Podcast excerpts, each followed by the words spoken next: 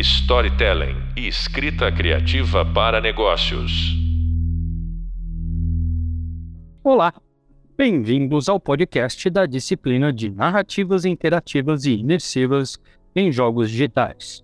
Eu sou o professor doutor Guaraci Carlos da Silveira e no podcast de hoje nós vamos falar sobre tipos de narrativas interativas em jogos digitais. Para falar sobre esse assunto, nosso convidado de hoje é o designer narrativo e professor doutor Rodrigo Brandão. Lembrando que em nosso vídeo aula e e-book fizemos apresentações e classificações, principalmente baseadas nos autores Lebovitz e Krug, que propõem que a forma mais efetiva de compreendermos as narrativas interativas em jogos digitais é classificá-las de acordo com o espectro que vai da narrativa tradicional até a narrativa totalmente conduzida pelo jogador. Oi, Rodrigo, você pode fazer uma breve apresentação sua falando sobre a sua formação e atuação profissional? Olá, agora sim. Primeiramente, muito obrigado aí por convidar-me, né, pelo para o podcast, podcast da FAP. É, eu primeiro sou antes de tudo jogador, né? Eu acho que todo desenvolvedor, todo pesquisador, professor da área, ele antes de tudo ele é um jogador passional, né, de jogos analógicos e digitais. Então, eu jogo desde cedo, desde criança, sempre tive interesse em participar, em trabalhar nessa área de alguma forma, né?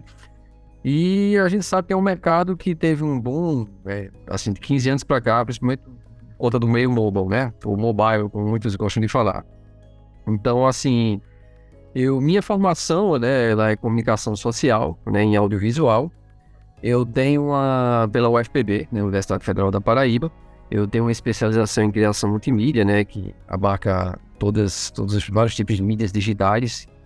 É, meu mestrado e doutorado, ele é em design, né, o antigo desenho industrial, pela UFPE, né, Universidade Federal de Pernambuco. Minha linha de pesquisa lá foi a de artefatos digitais. Né? Então, no mestrado foi orientado pelo professor André Neves. Eu já entrei né, com um anteprojeto visando pesquisar os diferentes tipos de narrativas nos jogos digitais e acabei focando na narrativa emergente, né, que é um tipo muito particular de narrativa nos jogos, né, no geral, né, não só digitais, mas que teve uma expansão, uma exploração muito mais por conta da, da tecnologia, né? E no doutorado eu fui mais fundo ainda, né? Ah, enquanto que no, no mestrado eu pesquisei os elementos e comportamentos emergentes, né, dos jogadores, e analisei especificamente o Metal Gear 5 The Phantom, The Phantom Pain, o, na, na, minha tese de doutorado eu fui mais fundo ainda, né? Eu fui ver assim a questão da narratividade, de como a narrativa ela é provida, como é que ela é gerada pelas mecânicas nos jogos. Né? A gente tem uma, a gente tem essa particularidade muito grande nos jogos digitais de ter uma linguagem muito específica, né? A gente ter essa configuração muito específica e a gente ter tipos específicos de narrativa dentro desse contexto. Né? Então eu fiz isso eu elaborei um framework, né, uma, uma versão assim inicial, com base com toda essa pesquisa de quatro anos que eu tive lá no, âmbito acadêmico, e, e para validar essa, esse framework, eu, eu analisei o The Legend of Zelda Breath of the Wild, né, essa, essa obra-prima aí que já está completando aí, já vai completar seis anos, né, já tem uma sequência aí anunciada. Bem, uh, você já se adiantou um pouco, acho que todo mundo que está nessa área de jogos digitais acaba entrando nisso por causa de um encantamento em algum momento da sua vida que teve os jogos digitais. É, me fala um pouquinho como é que surgiu esse seu interesse pelos jogos digitais, né? sobre essas experiências positivas que você teve. Sim, sim, claro. Eu foi uma coisa meio externa, assim, né? Eu era de classe média baixa, né? Minha família veio bem de baixo, assim, então eu via né, consoles nas lojas, né, na casa de amigos, enfim, naquela época os arcades, os fliperamas, né, bombavam, né, era um modelo de negócio ainda viável naquela época, né, vigente, é, então começou aí, né, jogando na casa de outros tudo mais, eu acho que meu primeiro console foi com 7, 8 anos, né, um Atari 2600 ou alguma versão nacional dele, da CCE, então daí em diante eu fui acompanhando cada geração, sabe, eu não perdi desde a segunda geração em diante, eu não perdi nenhuma geração. Então, pra gente que é da, dos anos 80, assim, é maravilhoso a gente acompanhar, né? Esse, essa evolução, esse salto tecnológico, assim, a gente tem um, um, maravilhamento muito genuíno, né, com cada geração. Então, a gente vê a parte, não só as partes gráficas, porque se fala muito, né, na, na questão da, da, da da, parte gráfica dos jogos, né? Claro que é, é a coisa mais evidente quando a gente vê o salto de uma geração para outra, mas a gente vê como as mecânicas evoluem, a gente vê é, assim o amadurecimento narrativo dos jogos, né? A gente vê que os primeiros jogos eles já heredavam a, a, a se apropriava muito dos RPGs de mesa, né? Os board games também. Então a gente vê essa apropriação, vê essa adaptação, né? A Square com o próprio Final Fantasy, né? O nome do jogo em si ele não é gratuito, né? Foi, foi tipo assim, a última cartada de uma empresa que estava prestes a falir, né? E deu super certo, uma, uma franquia que está aí até hoje, que é essencialmente narrativa, né? Teve que se reinventar também, teve que se mudar nessa, nessa transição aí, nessa, nessa mudança que teve aí no RPG, né? Do JRPG, é, essa transição para o mercado do, do Oriente, do Japão para o Ocidente. Então, assim, eu, eu, eu me sinto muito, muito, muito feliz, assim, ter acompanhado as primeiras gerações até hoje, não ter perdido nada, né? E, e participar, né? Trabalhar de alguma forma na indústria, como docente, como pesquisador, como desenvolvedor independente. É, nós vamos falar bastante sobre essa evolução das narrativas e eu tenho uma jornada meio parecida com a sua. É, é engraçado porque, assim, é outro mundo, né? Antes da virada do milênio, né, era um encantamento, não era algo eh, natural, nem imaginável, né? A gente poder interagir, controlar as coisas na tela, foi, foi a parte do encantamento era justamente nisso, né? Coisa que para as gerações mais novas é, mais novas é, é, é, é o dia a dia, né? O preço é. básico é essa interação. É muito natural, né? E eu fico muito feliz assim com, com o YouTube, pelo menos assim, tem essa tem um lado que tem essa apatia, esse não reconhecimento, mas pelo menos os streams, né? O YouTube, assim, eles veem esses jogos mais antigos e vê essa, essa diferença, vê essa evolução, né? Tem canais inteiros que se dedicam a isso, a, a analisar, comparar esses jogos. Então, pelo menos essa sala de aula, assim, eu fico muito feliz, assim. Quando eu, eu trago essa coisa, eu digo, ó, a narrativa, as mecânicas, o tipo de de narrativa, a relação da narrativa e mecânica, a, essa, essa evolução né, dessas gerações, em plataformas diferentes. Então, eu fico muito feliz quando eu vejo que essa galerinha mais nova, né, de 20, até menos às vezes, né, 18, 19, 20, eu tenho uma tipo, até de 17 anos de sala de aula, então, quando eles têm essa carga já, mesmo não tendo nascido nessa época, né. Então é bem interessante, pegaram jogos de mundo aberto, jogos com centenas, não, centenas de horas, mas dezenas de horas de duração, né, jogos longuíssimos aí, é, jogos que têm roteiros com centenas de páginas também, né, que não necessariamente o jogador vá jogar tudo isso, né, é, mas, enfim, é bem interessante acompanhar isso.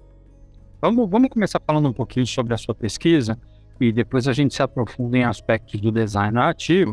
Claro. Uh, você já se adiantou, né? Você tem publicado aí estudos sobre narrativas em jogos digitais e me parece aí que o seu foco, sua concentração foi em narrativas emergentes. Exatamente. Antes, antes da gente falar sobre narrativas emergentes, vamos falar um pouquinho sobre narrativas interativas. Sim, sim. O que, que você entende ser uma narrativa interativa em jogos digitais? Bom, o mais interessante é assim, você a, a, o conceito de interatividade a gente tem a questão da participação, né? Quando a gente compara com mídias tradicionais, a gente fica muito preso aquele conceito tradicional. A gente vê que nas mídias tradicionais há algum tipo de participação também, né? Novelas cuja duração, é, cuja até duração, não só duração da novela, né? Do, do tempo, ou séries, temporadas de uma série, mas quando a existência de personagem ela vai depender da audiência né, da, dela ali enquanto ela está sendo exibida. Né? Então, produtos audiovisuais são encurtados ou alongados, até estendidos, dependendo da, do feedback do público. Então, a gente tem essa, nos jogos digitais, a gente tem esse controle em tempo real. A interatividade ela vai muito além dessa questão de você meramente controlar um avatar, né? Por isso que tem o um conceito até de agência, né, da, da Murray, né? Saudosa aí é, do ela cunhou esse conceito também no livro dela, o Hamlet, no Holodeck, né, que é um clássico aí já final dos anos 90, acho que o livro é de 96, acho que teve uma segunda edição 2000, 2001, alguma coisa assim. É, então a gente tem essa questão da agência, que é essa capacidade, essa vontade que o usuário, né, ou barra jogador, ele tem, ele quer de querer modificar aquele mundo, né? De querer é, não só se identificar com o personagem, mas ele ser o personagem e ele modificar os rumos da história. Quanto ele pode modificar aquilo ali, entendeu? Por isso você tem um grau né, de, de, de agência ali também, né? Você tem uma, uma, questão do nível também de influência dentro daquele mundo do jogo. Então, é a, já parte desse primeiro conceito, né? De agência. Então, você tem caminhos, você tem escolhas, né? A, o problema da narrativa interativa em si é que, assim, ela vai demandar muito conteúdo, né? O jogador, o próprio roteirista, quando ele está escrevendo, ele vai se deparar com vários caminhos da história, né? Ele vai seguir um caminho que for mais viável para ele por várias questões. Mas uma boa história, ela tem a questão da prefiguração, né? Uma história, uma, uma história bem escrita, ela vai prefigurar, né? essa questão do termo prefigurar, você pré-imaginar, imaginar com antecipação, né? Com antecedência, você fazer alguém imaginar diversos caminhos que podem ser seguidos e o caminho mais inteligente é aquele que vai, vai lidar bem com as expectativas do público, né? Ele não, ele não vai ser tão óbvio, ele não vai ser também tão absurdo, né? Aí envolve toda a questão do foreshadowing, né? De vários recursos narrativos, mas é uma coisa que, que, que flui naturalmente. Mas nos jogos, assim, você tem vários caminhos, você tem vários finais, né? Você tem várias escolhas a fazer, né? Como é que você personagens que, que, que continuam ou não, né? Você tem aí os jogos da Quantic Dreams, Telltales, né? E várias outras aí. Eu acho que as, a LucasArts também, ela era muito feliz nisso aí nos anos 80 e 90, né? Eu acho que foi uma das primeiras aí, falando um pouco a parte aí da, da, da questão dos RPGs, né? Que é dessa, essas adaptações aí do, do meio analógico. Mas é, tem muito disso, né? Você tem a forma não linear, ramificada, né? Se discute muito esse termo, né, não linear, e outros autores chamam de hiperlinear, multilinear, né, porque você tem vários caminhos, você tem vários finais. Eu acho que um dos maiores exemplos hoje em dia talvez seja os jogos da Telltale e o Mass Effect, né. Muito legal sua colocação. Uh, no Material Problem, inclusive, a gente indicou os jogos uh, da Telltale e uma das colocações que você fez a respeito de, de como é que a gente vai entender interatividade foi algo que a gente buscou trabalhar também, porque, segundo alguns autores, a própria contação de história, quando você está atento né, à reação do público, a, acho que a própria Janet Murray ela fala que no teatro shakespeariano o público podia jogar legumes podres, né, se não estava gostando. Então, esses já estão sinalizando que interação necessariamente não é algo explícita dos jogos digitais. Exatamente. Feita essa sua contextualização, Vamos agora, o que, que é, se você puder explicar para nós, o que, que é uma narrativa emergente? Bom, narrativa emergente, uh, se ela tem vários nomes, né? Talvez seja o nome mais conhecido, mas um outro nome para ela também seja ludonarrativa, né? Narrativa dos jogos, né? Mas se eu for falar de forma muito simples, ela é basicamente a história do jogador.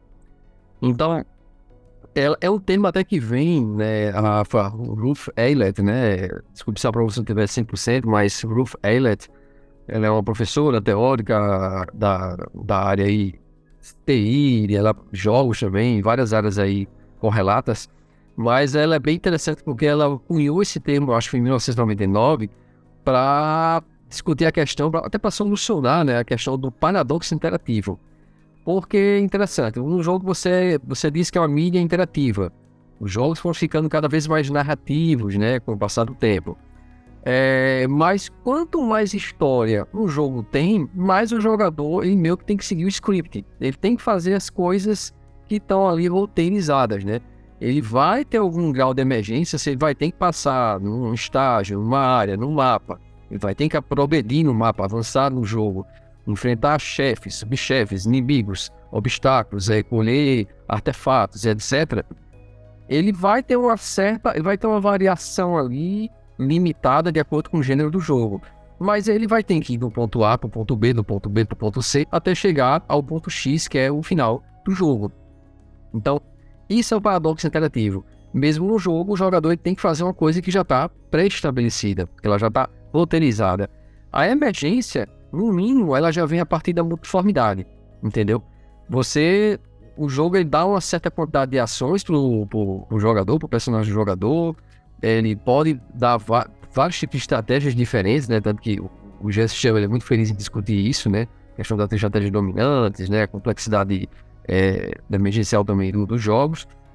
E o jogo, assim, que a, as táticas, as abordagens que o jogador vai escolher vai depender muito dele né? Se ele é um jogador casual, se é um jogador hardcore, dedicado, veterano, se ele já domina o jogo, se ele gosta daquele gênero, se ele já, se o modelo mental dele já abarca ele já conhecer aquele gênero de jogo, luta, por exemplo, é um tipo, um jogo de plataforma, um jogo um hack and slash, um beat up, um RPG, então ele já tem algumas ele já, ele já saca daquelas convenções, ele já sabe como é que vai agir.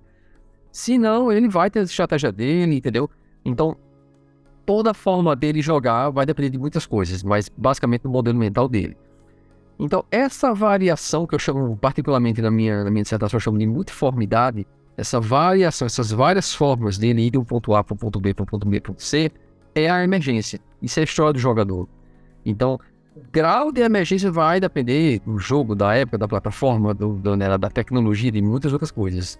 Se a gente for falar de gêneros que tem um grande grau de emergência, a gente vai pegar aí, por exemplo, MMORPG, Sandbox, é, é, mundo aberto, né? Que são jogos que tem muita emergência, muita mesmo, entendeu? Então depende de vários fatores. Ah, o cenário é gerado proceduralmente, o jogador ele pode personalizar o, o, o personagem dele.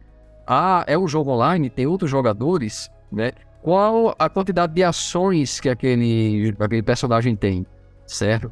A campanha, tem um modo campanha, tem um modo online, o cenário, a vastidão do cenário, as possibilidades de interação com o cenário são é uma infinidade. A IA também, se a IA é boa, se a IA é ruim, entendeu? É, então, tempo também, por isso que se fala hoje também da questão de jogos sistêmicos, é porque os jogos eles são um sistema, então se trabalha cada vez mais isso, né? Você tem questão do tempo mesmo ali, é, você tem a questão do cenário, quanto ele pode destruir, interagir com o cenário, usar o cenário a favor, a favor dele para é, enfrentar, superar obstáculos, para enfrentar inimigos. Enfim, tem muito a ver com a, a tudo aquilo que compõe as mecânicas do jogo. Né? O GSO ele fala em seis fatores também, que seis componentes da mecânica, né? Ações, objetos, inclui os personagens, espaços, probabilidade, é, habilidades, né? As habilidades é, motoras, cognitivas, né? Psicológicas do, do, jogador. Então, tudo isso compõe sistemas dentro do jogo que faz criar uma infinidade de experiências de história do jogador de forma bastante resumida, e em especial para os nossos ouvintes que não, não são da área de games, Sim. poderia dizer que nas narrativas interativas em jogos digitais eu tenho aí uh, uma estrutura, um roteiro de uma história e numa narrativa, num jogo que se propõe ter uma narrativa emergente, o meu foco maior está em criar condições para que o jogador teça essas histórias de acordo com a conveniência dele. Exatamente. Assim. Eu vi um, um dos exemplos em MMOs, RPGs, etc., são tanto quanto complexos. É, um dos exemplos que a gente deu em aula foi o próprio The Sims, né? Sim. Mudou ali todos os elementos para que você faça essa construção. Exatamente. Perfeito. Um exemplo perfeito, assim, é um dos grandes exemplos, inclusive, né? Essa questão do simulador de vida. Você construir uma casa, você tem uma vida, você tem um parceiro, você vai mobiliar a casa que você quiser, você tem uma carreira, né? E, e são é, infinitas possibilidades praticamente, né? Na, na nossa disciplina, a gente tem, embora a gente tenha abordado todos estes elementos, a gente tem procurado dar enfoque não no ponto consumidor, mas justamente no ponto criador dessas narrativas, né? Como é que eu atuo construindo essas narrativas e justamente por causa desse nome, enorme campo de possibilidades e permutações que a gente sugeriu né, essa classificação do Leibovitz e Krug, que na verdade é um espectro, né? Porque se eu fosse tentar criar uma taxonomia de jogos, eu tenho mais possibilidades de jogos do que palavras possíveis. Então, assim, tem um espectro e dentro desse espectro a gente vai concedendo graus de autonomia ao jogador para que ele influencie na narrativa. Vou entrar na minha, vou entrar na minha pergunta agora. O grande ponto é que nas narrativas tradicionais, obviamente o objetivo é contar uma, uma história, mas o bom tecedor de histórias, ele busca criar sensações, deixar você apaixonado, angustiado, tenso. E aí a gente começa, quando a gente começa a falar de narrativas interativas, essa história começa a ficar complicada, porque se eu estou trabalhando numa linha tradicional, eu tenho total controle sobre o que está acontecendo. A partir do momento né, que eu começo a convidar o jogador a participar disso, eu vou tendo que ceder parte desse controle. E aí, como é que fica a, a, minha vida, né? Como é que é esse processo? A gente já fala de narrativas emergentes, que são as mais complicadas e complexas de todas, mas como é que numa narrativa interativa em jogos digitais, como é que funciona esse processo, né, de, de você convidar alguém para participar do, da, da construção dessa história e como é que eu consigo trabalhar para criar essas sensações que eu quero, né? De emoção, eh, de medo, de tensão. É, aí você tem questão de gênero, você tem a questão das. Até estou com um assunto interessante que é a questão das taxonomias, né? Se fala muito disso de quando você vai criar uma, uma experiência no jogo, quando você vai é, gerar dinâmicas também, né? É, que tipo de dinâmicas você está gerando com as mecânicas. Né? E quando você vai trabalhar também a, as mecânicas, isso é bem interessante de dizer, é, no ofício de game designer barra narrative designer, né, que é um, é um termo foi cunhado em 2006, ele é meio novo, é meio recente, a gente está vendo que o ofício no Brasil ainda é muito novo, né? A, a, até o ofício de, de, roteirista, ele é muito, roteirista barra narrative designer, ele é muito associado ao game designer, né? Um cara que acaba carregando muitas coisas na, na, nas costas. é, até porque o, a, o narrative design, ele é o game design que, é, que assim, que ele tem que entender narrativa, né? Ele, ele é um roteirista que entende game design, aliás, é o contrário. Ele é um roteirista que tem que entender game design, ele tem que saber bem, não é só, ah, vou, é um meio interativo, não. Ele é um meio que, assim, você vai ter que entender bem de game design para poder criar uma mecânica que vai dialogar muito bem com a narrativa. E uma coisa vai mudar a outra ali por muito tempo, né? Pelo menos até metade ali do processo, até onde der. É, e eu, eu, eu já vou conversar com vocês sobre a sua atuação como designer narrativo, mas eu entendo que a atuação desse profissional vai um pouquinho além. A gente não entrou muito na disciplina por questões de tempo e espaço, na complexidade que é a produção de um jogo principalmente quando a gente está ali no momento de finalização do jogo, onde a gente tem que, às vezes, tirar material, fazer modificações. Uhum. Mas eu entendo que o design narrativo também é o responsável pela coerência desse produto final. Né? Exatamente. Jogos não são assim modulares. Se eu retiro determinada cena, qual é o impacto que isso vai ter né, em, em toda a é. estrutura narrativa que eu estou tô construindo. Então, assim, putz, por questão de tempo, nós vamos ter que excluir todo o cenário que você pensou que se passava dentro do navio qual é o impacto que isso tem, né? Não dá para entregar um queijo suíço. É, fica uma coisa incompleta. Eu tive que lidar com isso no segundo semestre do ano passado, quando fui trabalhar no Serious Game de, de, campanha política, que o jogo, ele tinha texto, mas eu deixei bem claro desde o começo, né, o jogo para mobile, é, que, assim, muita parte da narrativa dele também vai ser visual barra mecânica, né, vai estar tá nas, nas mecânicas do jogo, então a gente tem que ter muito cuidado, muita coisa da história de vida daquele político, ele vai, ela vai estar tá ali diluída no level design, nas ações dos personagens, entendeu? Então é um jogo muito cheio de detalhes e eu tive que lutar né, por cada elemento assim, então foi bem isso aí eu acho que foi um dos jogos mais estressantes assim que eu trabalhei, então eu tive que lutar mesmo assim para assegurar cada elemento, sabe, para justificar. Então a gente fica tendo que justificar a questão semiótica, tem que entender bem da, da do personagem, né? Se você vai, primeiro propõe, estuda o lore ali, cria uma, uma, uma história básica, estabelece a mecânica, vamos para o level design, como é que essas coisas vão dialogar. Então, muitas vezes a, a, um ou outro membro da equipe não vai entender bem, entendeu? Vai até criticar e você tem que dizer, não, olha, isso aqui tem uma relação, isso aqui tem justificativa. Entendeu? A gente, ah, não, mas o, a gente vai ter é, essa parte aqui, vai ter uma cutscene, vai ter o diálogo, sim.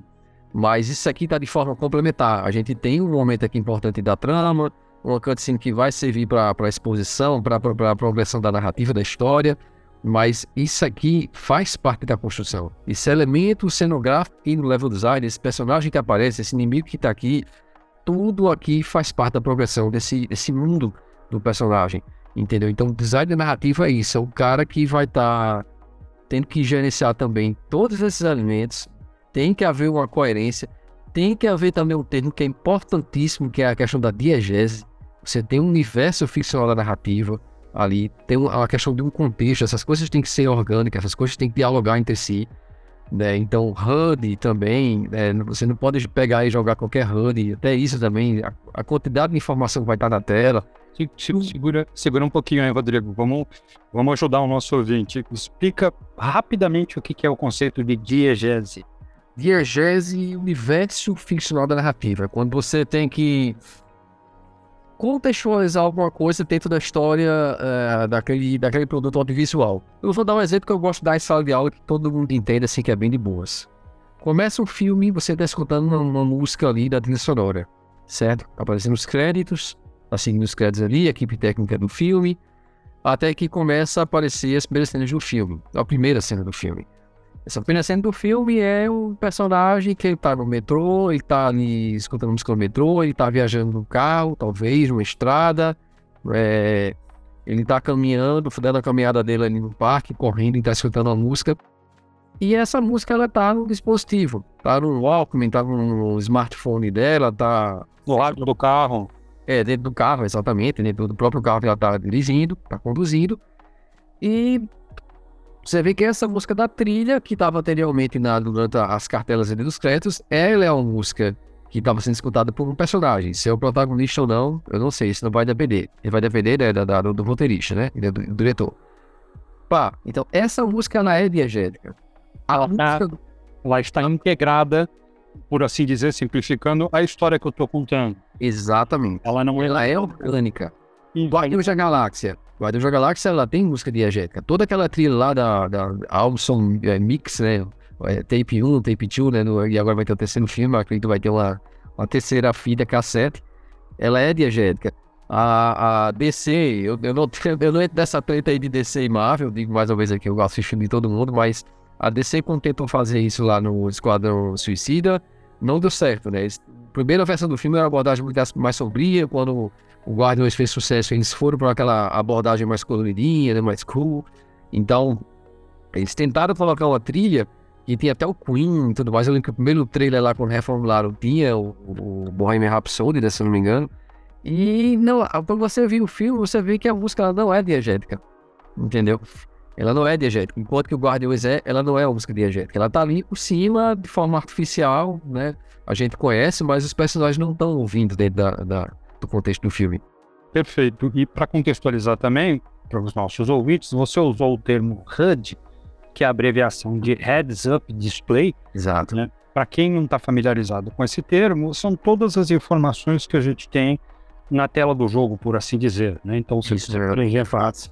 Se você tem lá um contador de vida, um contador de mano, seja lá o que for, essas informações aparecem na tela via HUD. Isso. Bem, pronto. Um, exemplo, um exemplo de HUD diegético é o Dead Space, né? Que tudo ali tem uma justificativa lá, né? Da, da, da espinha dorsal dele, né? Que ele é um engenheiro, a questão de exploração. Pronto, só para quem conhece aí a série Dead Space. Vamos, vamos lá para eu contextualizar rapidinho, porque esse foi um dos jogos que a gente não citou como exemplo, mas assim, se tradicionalmente as informações elas aparecem na tela com um contador, um relógio, no jogo que o Rodrigo citou, Dead Space, ela está incorporada no próprio personagem. Então Exato. o personagem ele tem um, uma coluna vertebral, digamos assim, luminosa, e conforme, uhum.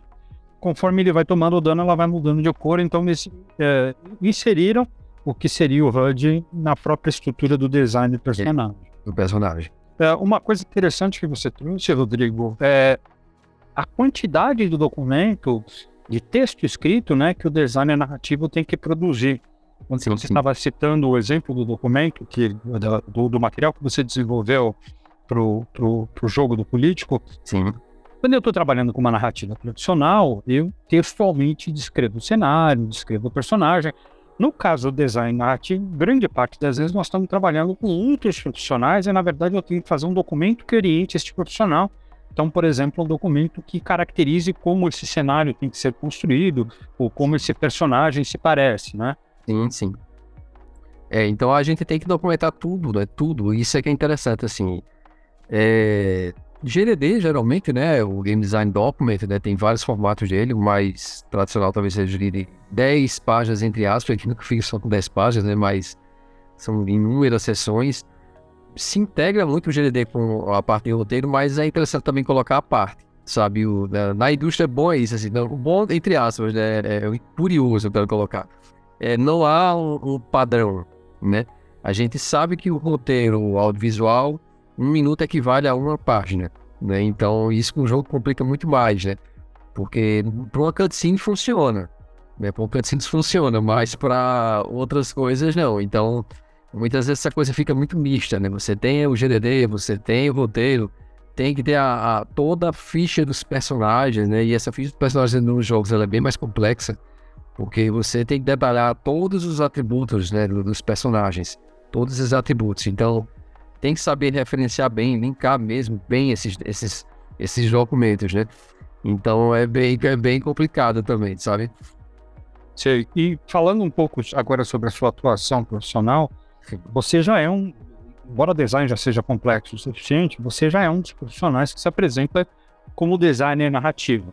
A gente tem abordado aqui na nossa conversa um pouquinho da atuação do designer narrativo, mas sinteticamente, o que, que você entende que faz um designer narrativo? Design narrativo, eu, eu, minha concepção, né, são, são várias definições, assim, é uma coisa muito recente. O cara que cunhou esse termo foi o Stephen Deinhardt, né? É, em 2006, se eu não me engano. E ele diz que o cara é um designer que tem que de defender, ele usa esse termo defender, eu acho bem interessante, a, a, narrativa em todos os aspectos do jogo. Eu gosto dessa definição. Hã? Eu gosto dessa definição. É, eu também gosto, porque você tem que tornar tudo coerente, né? Essa, a, como eu falei antes, assim, quando você vai criar mecânica, muitas vezes um jogo ele começa pela mecânica, às vezes começa pela história, e, e você vai criar esse outro aspecto, né? Da, do, do componente do jogo, meio que um moldando o outro. Então, é meio que basicamente isso, assim. É um roteirista que tem que entender de game design.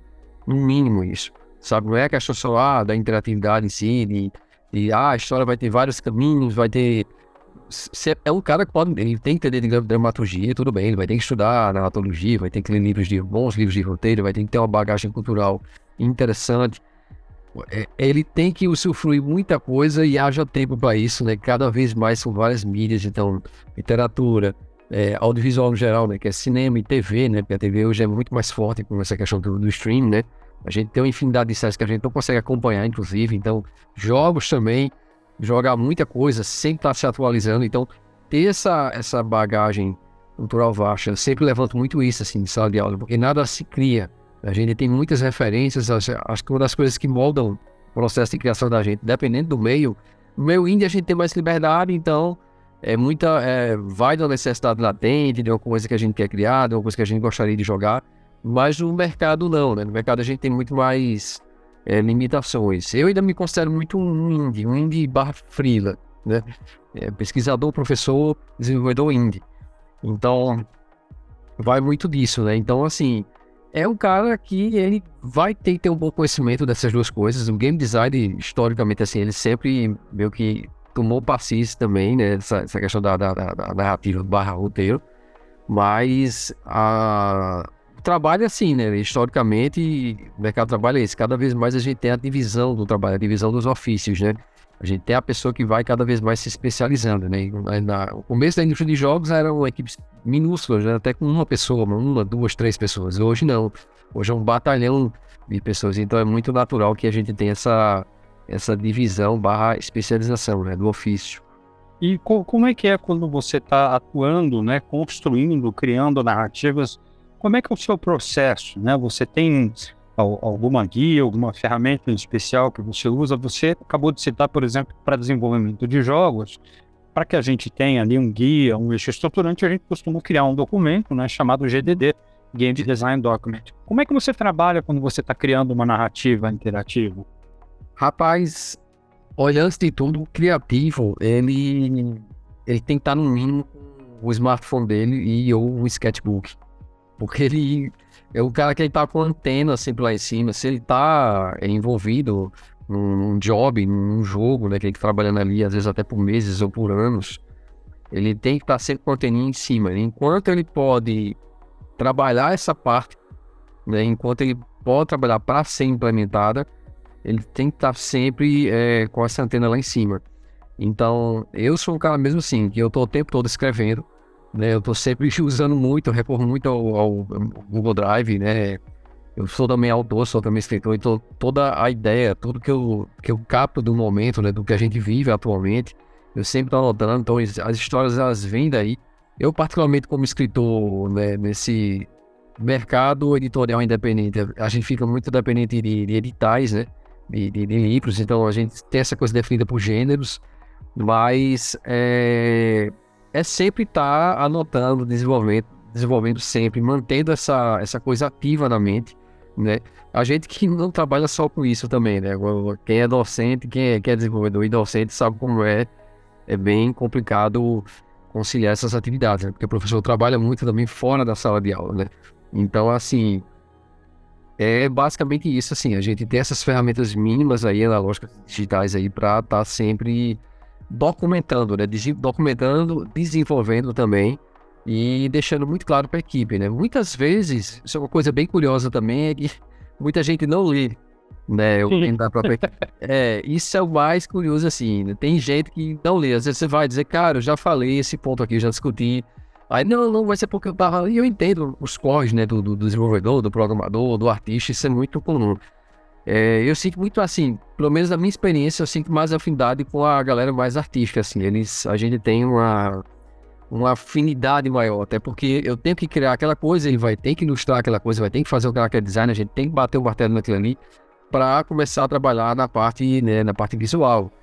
A mais, a mais artística você diz como em oposição ao pessoal técnico da programação, né? Isso, isso. Muitas, assim, eu tenho, às vezes eu tenho mais embate com o pessoal da programação, assim, tipo, já está documentado aqui, tá aqui a, a questão do, do painel, painel semântico é muito no começo, mas depois que já tem todas as ilustrações dos personagens, né, várias inúmeras formas, antes mesmo de começar o processo de produção ou de modelagem, então, ó, tá aqui, leia, sabe?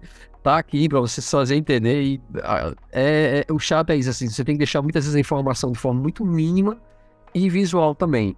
Esse, esse tá aqui que você está entregando é o quê? Uma, é uma bíblia do jogo? É, você vai, o próprio documento, muitas vezes compartilhado ou via PDF ou um drive mesmo, né? Um DocX lá na, no, em algum drive, né? Mas de forma, inclusive, bem, sabe, é, é, é bem topificada né, por vários, várias sessões diferentes. Então, você tem personagens, você tem as mecânicas, você tem a história, você tem o lore, o trabalho de world building, né, quem são os personagens, você tem a ficha dos personagens, quais são as ações do personagem, né, toda a, a estruturação da história, né, em três atos, né, que é a mais tradicional. Você faz algum, algum esboço de árvore narrativa também ou não? De, de árvore. É. Eu ainda não, vou ser sincero, assim, eu trabalhei, eu não trabalhei ainda com jogos, assim, dessa linha muito Telltale. Eu trabalho com jogos mais tradicionais. Trabalhei forma mínima, assim, claro, não, mas não especificamente esse gênero mais de, de, de, de drama interativo, né, que é o da Quantic Dreams, da, da Telltale.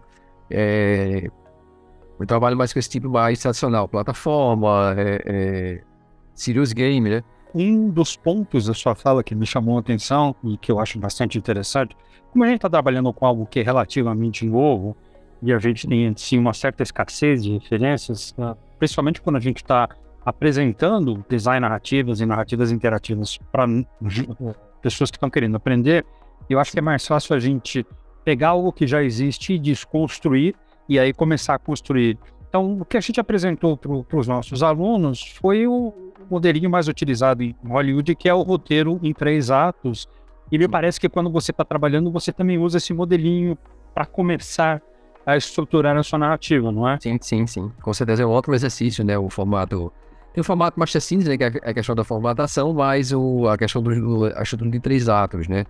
De Aristóteles, né? Que você tem a apresentação, a confrontação e a resolução. Então a gente, claro, com as devidas é, subdivisões né, e prefigurações, foreshadowings, então é um, é um excelente exercício, é um formato mais, mais utilizado nessa forma de, de estruturação, de, de você colocar o conteúdo da história dentro dessa, dessa estrutura né, mais, mais tradicional. Né? Então ela é muito utilizada em séries, em filmes, em jogos também, né? Claro que há outros também, outros formatos também, outras estruturas, mas essa de longe é a mais, é a mais utilizada, né? É a mais simples para a gente começar também, né? Eu, eu mudei um pouquinho a nomenclatura, a gente fala do começo, meio e fim, mas a ideia é essa, né? Vamos começar com simples e depois a gente vai pondo camadas em cima disso. Essa outra coisa que você citou aí na sua fala, e se você puder exemplificar, você falou em foreshadowing, né? Que de certa forma é o prenunciar o que vai vir a acontecer. Você pode explicar como é que é isso?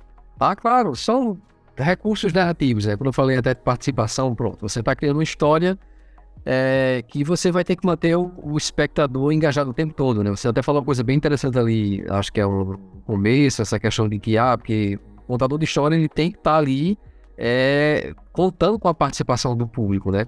Ele tem que estar tá tempo o tempo todo. Então, a, inclusive na, na, tradução oral, as histórias variavam muito, né? Tanto que a, a, essa questão da, do, do folclore ela só foi mesmo estabelecida da forma que a gente conhece hoje por conta dos irmãos Green, Monteiro Lobato e outros autores, né?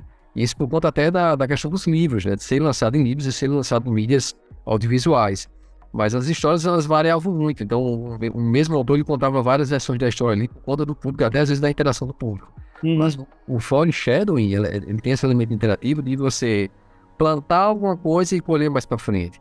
E esse plantar colher tem variações, né? Você tem o, a pista falsa, né? Que é o arenque vermelho, né? Que é o red herring, né? Que é uma tradução até meio errônea, mas acaba ficando assim. Ficou uma tradução torta, né? É, é uma tradução torta, mas tá aí, a gente, né, a gente usa para né, pra, de, de, de, já de praxe. É, a gente tem o Deus Ex Machina, né? Essa questão de você ter uma solução preguiçosa, miraculosa que não foi plantada anteriormente, né? Pode ver que você tem, sempre essa, essa relação de plantar, colher, né? O que não, você vai ter algum tipo de, de, de, de, solução na história de desenrolar, de progressão, essa coisa ela, ela foi ali semeada ali em algum momento no início, né? Tanto que a arma de Chekhov ela é exatamente isso. Você, ele disse que o One Point Chekhov, né, que era um contista russo, ele dizia, se você colocar uma arma no primeiro ato, ela vai ser usada no ato seguinte, ali no segundo ato, né? ela tem que ser usada, né? Senão ela tem que faz, ser usada. Senão não faz sentido, você tá, você tá colocando coisa demais. É, exatamente. Então é tipo assim, é uma fala, algum, algum objeto que aparece, que você sabe que ela não está aparecendo gratuitamente, é uma fala de algum personagem, sabe? É alguma coisa que estava ali diante dele, entendeu? E tá, né? Você tem, tem várias configurações, eu acho que o próprio Media Res também, né? Que é você começar pelo segundo ato e o terceiro ato, o clima, você volta para ver como é, que, como é que o personagem se meteu naquela desgraça todinha. O flashback, flash forward, flash sideways, Cara, são vários, são vários assim, sabe? McGuffin, tem uma, uma, uma penca de, de, de foreshadowings aí, de, de prefigurações que, que são recursos né, narrativos ali para poder é, apimentar, né, temperar a história e dar algum tipo de, de participação, né? Porque você, a, a, uma coisa acontece e você vai criar ramificações na cabeça do, do, do espectador, né? Tá. E, e, e aí é que tá. E, se vai ser bom, se vai ser ruim depois, vai depender muito da, da, da, da expertise aí do, do roteirista, né, escritor. Nós, nós já estamos, infelizmente, né? Porque quando a conversa é boa, a gente quer ficar mais tempo, mas nós já ah, estamos nos aproximando do fim do nosso podcast. Uh, quando você, para a gente finalizar, né? Quando você está construindo, criando uma narrativa, tem algum ponto de atenção que você acha especial a gente salientar? Pesquisar, eu acho importante pra caramba. Eu acho que eu acredito muito assim na verdade da, da, da história, sabe? Eu, eu gosto muito, principalmente quando eu não tô. Quando eu tô mais como escritor ou, ou fazendo algum, algum, jogo muito indie. É, eu acredito muito assim na verdade da, da, da, do personagem da história. Tem que ser uma coisa que realmente assim você acredita, que você pesquisou, que você entende aquele personagem, para aquela história ela ser genuína, para os conflitos dele serem, sabe, é, verdadeiros. Você tem uma, uma coisa ali, um, uma narrativa de qualidade mesmo, entendeu? Até para aquela coisa não soar é, artificial. Então você entender o personagem, você entender a verdade da, da, da, história ali, você entender o conflito dele, entendeu? E tudo isso ele meio que é, assim, é fluir né, em toda, toda a mecânica da história, né? Ou se for só, se for só um trabalho narrativo, um, um conto, um romance. Então, enfim, essa coisa ela soar verdadeira, né? Muito bem agradeço a sua participação, Rodrigo. E você, aluno, né? Você acabou de ouvir o nosso podcast sobre narrativas interativas com o professor doutor Guaraci Carlos da Silveira e o designer narrativo Rodrigo Brandão. Nesse podcast, nós falamos sobre um pouco da história dos jogos digitais, em especial sobre a construção de narrativas interativas. Confira o nosso hub visual faça a sua escolha e determine o da história e o nosso hub de leitura, narrativas interativas em jogos digitais. Storytelling e escrita criativa para negócios.